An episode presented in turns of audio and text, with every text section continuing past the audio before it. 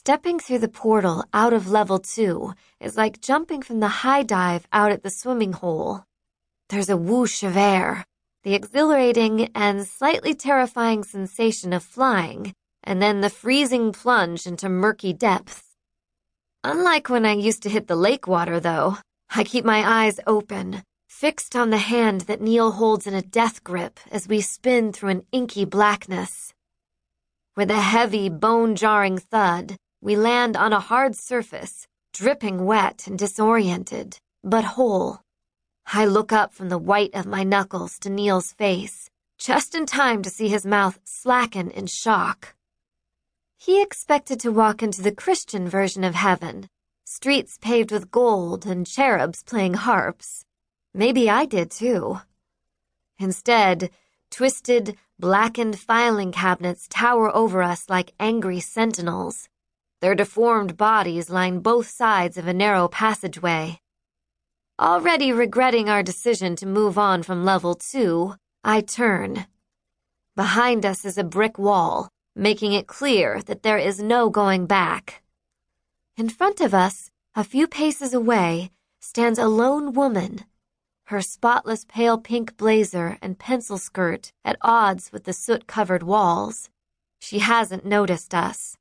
She begins to flit about, pulling on the handles of warped steel drawers and kicking at all the burned-edged papers that flutter out and lap at her heels. I run my free hand down the soggy skirt of my sundress and then bend down to scoop up a charred sheet that has flown in my direction. Though the edges flake off as soon as I touch them, it is obvious this was once a document of great importance. Fancy gold lettering unfurls across buttery cream linen, like a wedding invitation, but it's not in any language I recognize. Neil leans over to inspect it too. He shakes his head and mouths, What happened here? I can't imagine it was anything good. I shrug and let the paper fall back to the ground. Neil steps forward, pulling me with him, and the crinkle and crunch under his foot finally alert the woman to our presence. As she turns, she snaps her fingers. Intense bright light floods into our faces, momentarily blinding us. State your names, please, she says in a curt, high-pitched voice that sets me more on edge than I already am. Once my eyes adjust to the light, the hallway and the woman come back into focus. She clutches a clipboard tight to her chest and peers over at us, her face pinched. Neil pulls at the collar of his red polo and clears his throat. Neil Corbett and Felicia Ward. Felicia Ward, she says thoughtfully. Her whole demeanor softens, making her look much younger than I thought at first though that doesn't mean much in the afterlife, since as far as I know, people are preserved at the age at which they died on Earth. This woman could be a thousand years old and still appear twenty. I'm Libby. She steps toward me and bows. It's good you've come. We've been expecting you. The bowing throws me off. What do you mean?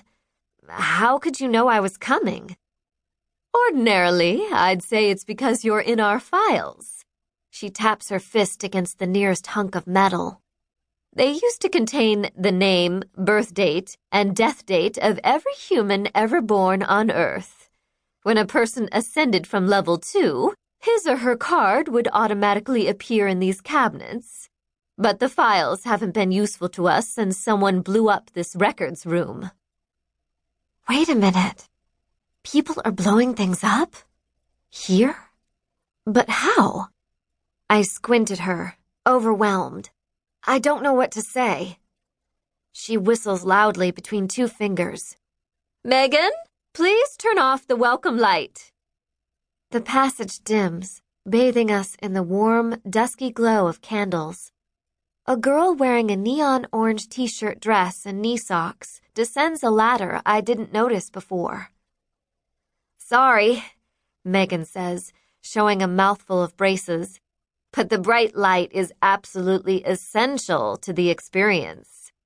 Her delivery is slightly mocking, like she's parroting a phrase she's heard one too many times. Megan hands us fluffy orange towels, as if she expected us to arrive like drowned rats, and we accept them gratefully, wrapping them around our shoulders. Yes, Libby says, we may have a mess, but we haven't abandoned all our matriculation procedures. Does everyone arrive soaked to the bone? Neil works on drying his hair with the ends of his long towel. Every time you cross into a different level, you pass through the Styx River. It's the border between all dimensions.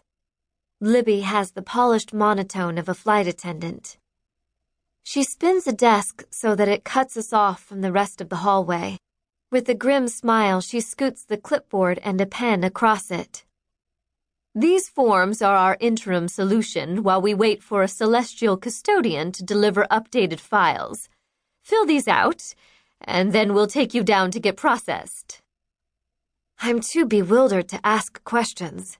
Libby's request is so simple, and while I get my bearings, I might as well go with the flow. I release Neil's hand reluctantly and pick up the pen to complete the form. It has only two lines Name and age. My name is easy, but my age is more difficult.